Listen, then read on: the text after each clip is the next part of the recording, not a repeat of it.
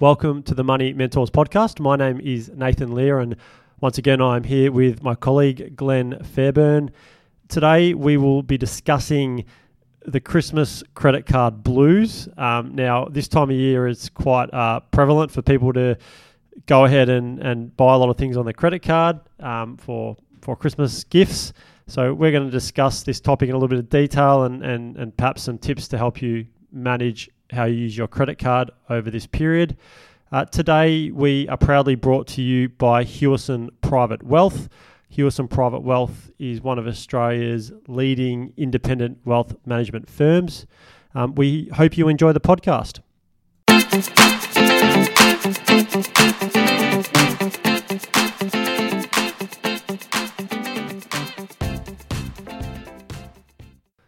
Welcome everyone to this week's podcast. Obviously, a pretty exciting time of the year leading into Christmas.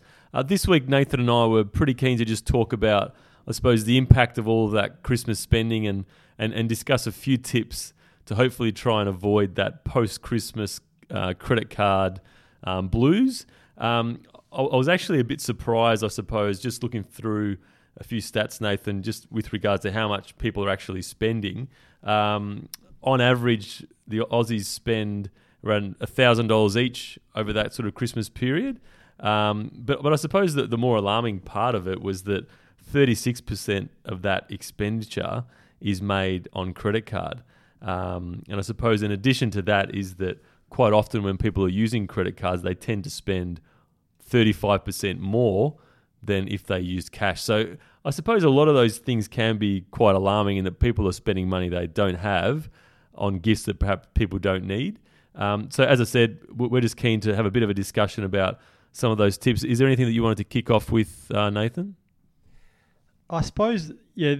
I suppose the obvious thing with, with credit cards is it, is easier to spend spend more on, on an item because you know when you don't maybe have that tangible cash in your hand, it's a bit easier to spend spend a bit more. But look, that you could probably argue that that's the way that society is is trending with with a cashless society. So probably whether it's Christmas or any time of the year, you know, I we'd caution people to if you're using a credit card and it might be a bit easier because you've got a credit limit. It's not cash where it's cash in your bank bank account necessarily.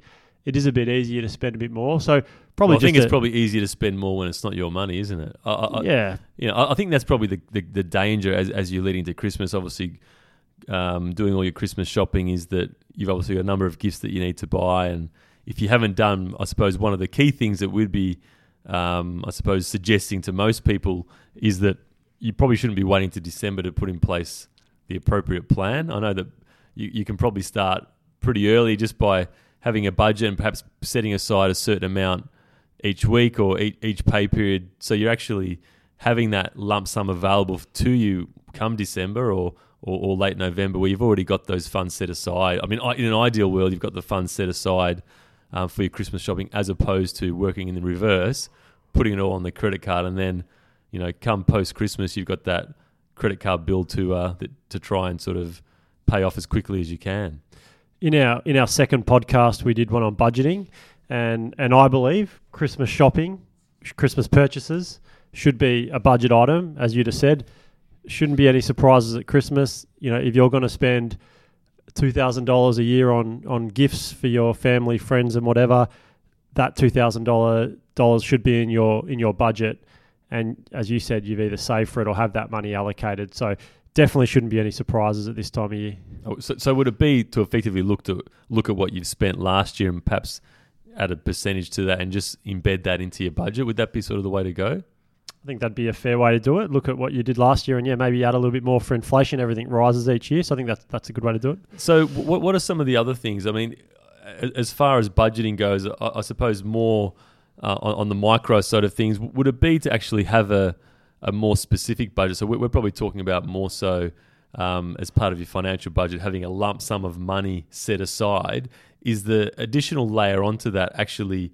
Um, doing that little bit more work, working through who you have to buy gifts for, how much you want to spend, and then adding that up and make sure that it actually falls within that budget, and then sticking to it. Sure, be be organised. Organise a list. So before you go to the shops, you kind of know the, the framework and how much you've got to spend, and you can and you can stick within that. So like anything in life, yeah, I'd, I'd say be organised and have a list. And I think the other advantage of having a list is that it takes away the, suppose, the uh, temptation for all that sort of impulse buying. And that's where things can get really dangerous, isn't it? Where you go to the shops, um, you've got your credit card in hand, um, there's perceived deals, and, and then you make those impulse buys without really thinking about it too much. Whereas if you go into the stores prepared, have a list, have a budget, um, at, at, least then you're sticking towards you know a, a set level of funds that hopefully is affordable with, within your budget. Yeah, that's right, and, and be be smart about your shopping, and and and there's other ways you can you can do that by you know looking for if money is tight perhaps, and and you know you're worried about the credit card building up. You know, look for look for deals. There's plenty of websites out there these days where they offer offer certain deals. I think you know you mentioned even earlier uh, before we started this, you know, Boxing Day um, often you can buy the same thing half price. So I mean, there's only so many people you can see on Christmas Day, isn't yeah. there? So without sort of sounding too too much of a Scrooge, I mean, if you can uh, delay your expenditure to Boxing Day, if you're going to see people sort of post Christmas and you've got gifts and so forth, I mean, there are some good deals where you can actually save some money. So I think you know, as I was saying, people don't want to be a Scrooge at that time of the year, but in the end, uh, I think if you can save some money and, and avoid adding too much onto the credit card um, it, it, does hold you in good stead longer term as well. And I suppose just in more generic type tips that people could look at, um, and, and, we do it within our workplace. It's it's Kris Kringle, isn't it? I mean that that's just a way to where everyone gets a gift, but you don't feel obliged to buy everyone something because that can, be, can become really costly. So I think that's probably a common thing within work groups, but I'm not sure whether you've got much experience within sort of families, whether they do it as well. It's not a bad idea. Mm, yeah, we, we do KK within our within my broader family. You know, siblings, parents. Uh, uh look, we buy for children like most, yeah, most people yeah. do, but yeah, we do KK and it, it, works really well. It means you don't have to spend as much and you don't have to do as much shopping. So. I think it's a great idea. I, I think that people tend to be a little bit uncomfortable sort of bringing up these different ideas. As I said earlier, they don't want to sort of come across as a Scrooge, but you'd be surprised how many people are in a similar position and how open perhaps people would be to um, doing a KK within family groups. As you were saying, Nathan, I mean, in particular with adults, you sort of feel like you're giving them a gift, they're giving you a gift. And I know that it's, you know, it's a thought that counts and so forth, but I think you get the same sort of reward um, with just a Kris Kringle. I think that's that's that's a great sort of idea for people to consider and just have chats with. And as you said, kids only. Um, that, that's something that we've done within our family, where you know as the family groups grow and there's more and more children, and as, as you sort of get a bit older, it sort of becomes more about them. And I think in a lot of ways, it's just for for a lot of people, just unnecessary strain on their finances, isn't it? Mm. And it's the whole the whole concept of giving a gift is it's the thought that counts. So, I mean, yes, it's nice to receive a, a nice, shiny, I don't know, brand new iPhone or something like that that might be a couple thousand dollars. But at the end of the day, it's the it's the thought that counts. I know when I receive a gift, it's as long as you are the person that's giving that gift puts the effort in and buys you something that they've chosen. I don't particularly care if it's that expensive or not. No, exactly. And, and I think just um, on the technology side of things, there are a number of apps that we spoke about in, in our second podcast there about budgeting, there's an app which is um, called Track My Spend, um, and you can actually nominate a spending limit. Um, look, we're all about prudent financial management. It's not about constraining what you're spending and, and being a miserable person. It's really just about ha- taking control of your finances, but not putting yourself in a position where you're regretting that expenditure.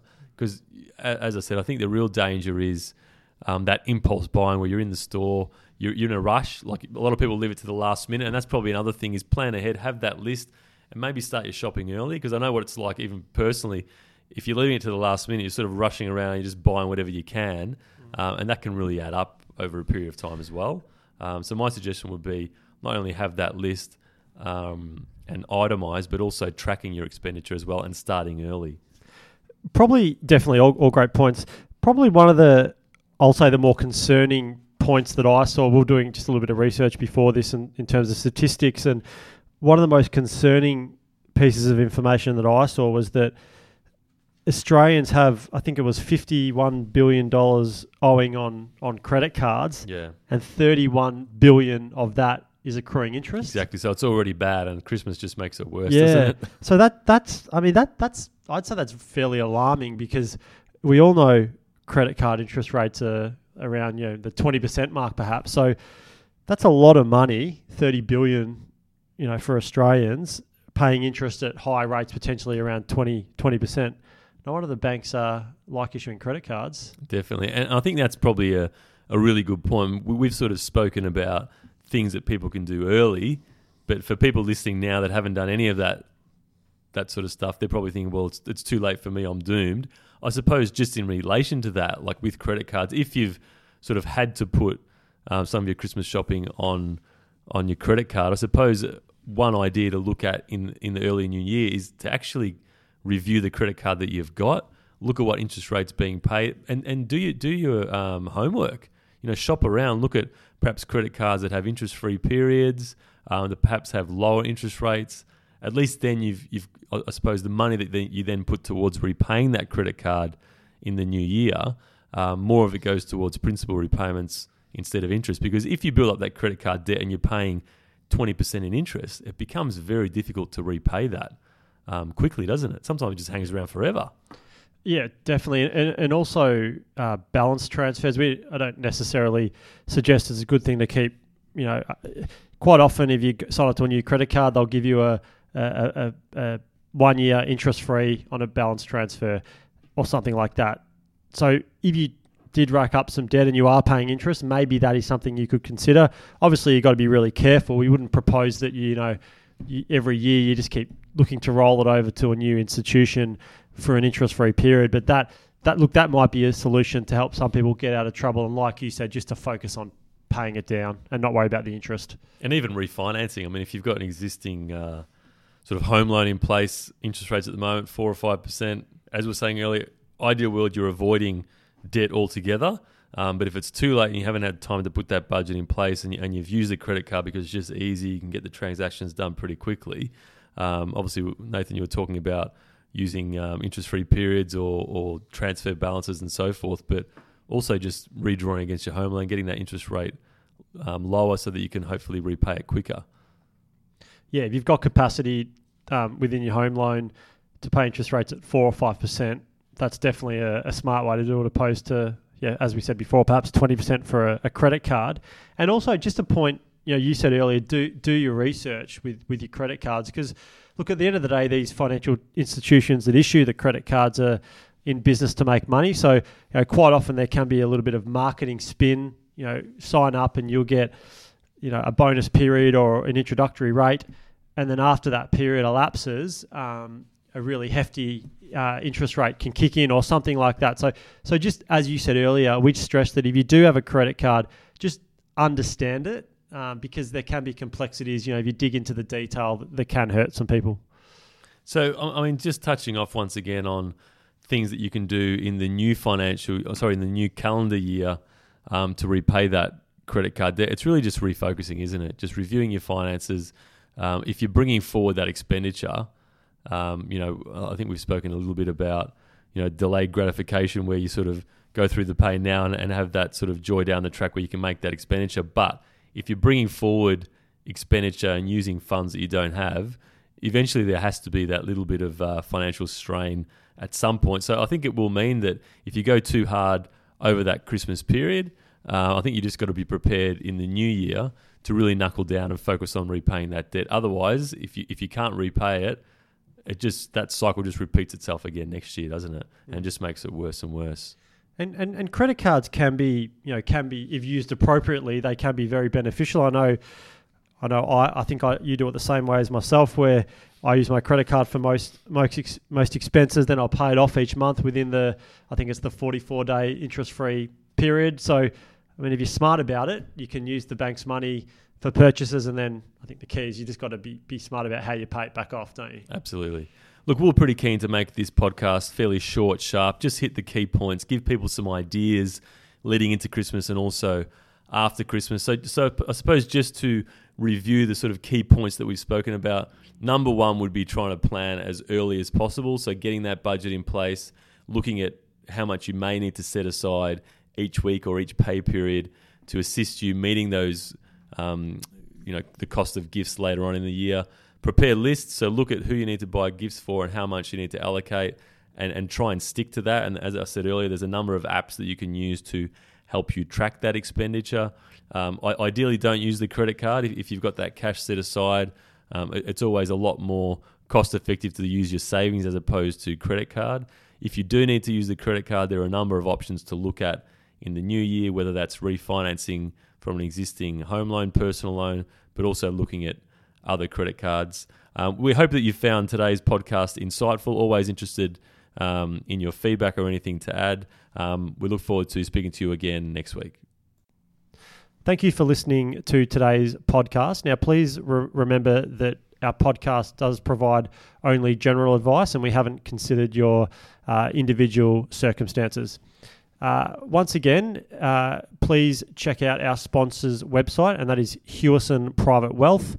Um, the website address is www.hewison.com.au.